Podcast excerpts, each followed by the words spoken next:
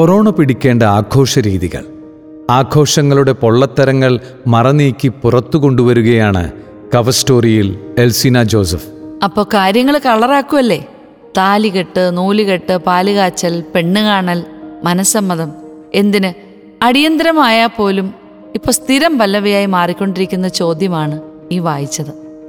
ആൾത്തിരക്കും ആഡംബരവും കൊണ്ട് വീർപ്പുമുട്ടിയ ആഘോഷങ്ങളുടെ നാളുകൾക്ക് ഒരല്പം അടക്കം വന്നത് ഈ കൊറോണയുടെ വരവോടെയാണ്. പന്തൽക്കാലുകളായി പൊരുവെയിലത്ത് നിന്നും അടുത്ത ഇരുമ്പ് തൂണുകൾക്കും അടുപ്പിന്റെ തീയിൽ ചുട്ടുപഴുത്ത ചെമ്പ് പാത്രങ്ങൾക്കും ഒരു പാത്രത്തിൽ നിന്നും മറ്റൊന്നിലേക്ക് ഓടിമടുത്ത തവിക്കും സ്പൂണിനും ഒക്കെ അല്പം റിലാക്സേഷൻ കൊടുക്കാനായത് കൊറോണ ചെയ്ത വലിയ ഉപകാരമാണ്. പ്രിയപ്പെട്ട കൊറോണയ്ക്ക് ഉദ്ദിഷ്ട കാര്യത്തിന് ഉപകാരസ്മരണ. ഭൈതവൈ പറഞ്ഞു വന്ന കാര്യം ഇതാണ്. ശരിക്കും ഈ പറയുന്ന ചടങ്ങൊക്കെ ഇത്രമേൽ കൊട്ടിഘോഷിക്കപ്പെടാനുള്ളതാണോ? അതെന്താ ഇപ്പൊ അങ്ങനെ ഒരു ചോദ്യം? നമ്മുടെ സന്തോഷം അത് മറ്റുള്ളവരുമായി പങ്കുവെക്കാനുള്ളതല്ലേ ആ സ്ഥിതിക്ക് അതിന്റെതായ രീതിക്ക് വേണ്ടേ നടത്തണ്ടേ? ഇതായിരിക്കും നിങ്ങൾ മനസ്സിൽ വിചാരിച്ചിട്ടുണ്ടാകുക. ഈ ചിന്തയെക്കുറിച്ച് ആർക്കും അഭിപ്രായ വ്യത്യാസം ഉണ്ടാകില്ല. പക്ഷേ ആഘോഷങ്ങൾക്ക് പത്തരമാറ്റി പരിശുദ്ധി കൊടുക്കാൻ ശ്രമിക്കുന്നത് പുതുലോക നിർമ്മിതിക്ക് അടിത്തറ പണിയുന്നതിന് തുല്യമായി തോന്നുന്നു. അപ്പോൾ ചോദ്യം എങ്ങനെ എന്നായിരിക്കും? കാര്യങ്ങൾ ആ വഴിക്കൊന്ന് ചിന്തിച്ചു നോക്കാം.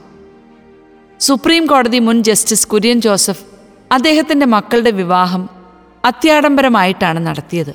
സമൂഹത്തിന്റെ പൊതുധാരയിൽ നിന്നും മാറ്റി നിർത്തപ്പെട്ട മാനസിക രോഗികളും തെരുവിലലയുന്ന ആളുകളുമായിരുന്നു ആ വിവാഹപ്പന്തലിലെ അതിവിശിഷ്ട അതിഥികൾ.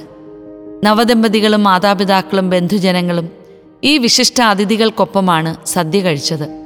സ്നേഹത്തിന്റെയും സാഹോദര്യത്തിന്റെയും കരുണയുടെയും കരുതലിന്റെയും ചേരുവകൾ ആ സദ്യയ്ക്ക് കൊടുത്ത സ്വാദ് അപാരമാണ്. എങ്ങനെയോ പത്രത്താളി സ്ഥാനം പിടിച്ച് ഈ വാർത്ത വായിച്ചപ്പോൾ എനിക്കും ഒരു വിരുന്നുണ്ട അനുഭൂതിയാണ് കിട്ടിയത്. തിന്നുമടുത്തവനെ മൂക്കുമുട്ടെ കഴിപ്പിക്കുന്ന സദ്യാമേളങ്ങൾക്ക് പകരം എരിയുന്ന വയറിന്റെ നോവ് തീർക്കുന്ന വിരുന്നു പന്തലുകൾ നമ്മുടെ വീടുകളിലും ഉയരട്ടെ. അങ്ങനെയുള്ള പന്തലിൽ വധൂവരന്മാർ പരസ്പരം മധുരം വയ്ക്കുമ്പോൾ സ്വർഗത്തിലിരുന്ന് തിരുക്കുടുംബവും ചിയേഴ്സ് പറയുന്നത് കേൾക്കാൻ പറ്റും. പിറന്നാൾ മധുരം എങ്ങനെ നുകരണം? ജന്മദിനങ്ങൾ ആഘോഷിക്കാൻ എന്തൊരു ഉത്സാഹമാണ് നമുക്ക്. ഏത് വിശേഷ ദിവസവും കേക്കിൽ തുടങ്ങി വൈനിൽ തിമിർക്കുന്ന കാഴ്ച കണ്ട് മടുപ്പ് തോന്നുന്നില്ലേ? അലങ്കാരത്തിനും പുതുവസ്ത്രത്തിനും വിഭവസമൃദ്ധമായ സദ്യയ്ക്കും നല്ലൊരു തുക തന്നെ ഓരോ വീട്ടിലും ചെലവാകുന്നുണ്ട്. മറ്റുള്ളവരെക്കാൾ കേമമായി ചടങ്ങുകൾ നടത്തുവാൻ കാണിക്കുന്ന സ്പോർട്സ്മാൻ സ്പിരിറ്റ്. പിറന്നാളുകാരന്റെയോ കാര്യയുടെയോ ആത്മാവിനെ ദൈവത്തിലേക്ക് അടുപ്പിക്കുന്നതാകുന്നില്ലെങ്കിൽ ഈ പരിപാടിയൊക്കെ വെറും വേസ്റ്റ് അല്ലേ ഭായി. കൂട്ടുകാരി അവളുടെ കുഞ്ഞിന്റെ പിറന്നാൾ ദിനത്തിൽ രാവിലെ കുടുംബമൊന്നിച്ച് വിശുദ്ധ കുർബാനയ്ക്ക് പോയി.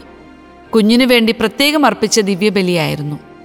വൈകുന്നേരം കൊച്ചിന്റെ സന്തോഷത്തിന് ഒരു പായസം പിന്നെ ഒരു പുത്തനുടുപ്പ്.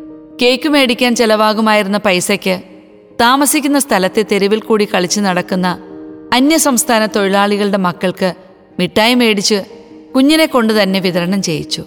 കുഞ്ഞു കയ്യിൽ നിന്നും മിഠായി ചാടി മേടിക്കുമ്പോൾ ആ കുട്ടികളുടെ മനസ്സിൽ തോന്നിയ സന്തോഷത്തിന് സ്വർഗം ആ കുടുംബത്തിന് നൽകുന്ന പ്രതിഫലം ഉറപ്പായും വലുതായിരിക്കും.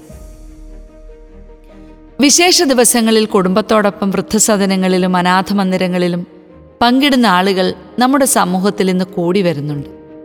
അതൊരു നല്ല കാര്യമാണ്. നമുക്കുള്ള ഇരുകരങ്ങളും ആരുമില്ലാത്തവരുടെ തോളിൽ ചേർത്ത് പിടിക്കാൻ വേണ്ടിയുള്ളതാകട്ടെ. ഇനിയൊന്ന് കാതുകൂർപ്പിച്ചേ നന്മയുള്ള ലോകമേ പാട്ടിന്റെ വരികൾ എവിടുന്നോ ഉയരുന്നത് അറിയുന്നില്ലേ? ആഘോഷമാക്കുന്ന അടിയന്തര യോഗങ്ങൾ. എന്താ അല്ലേ?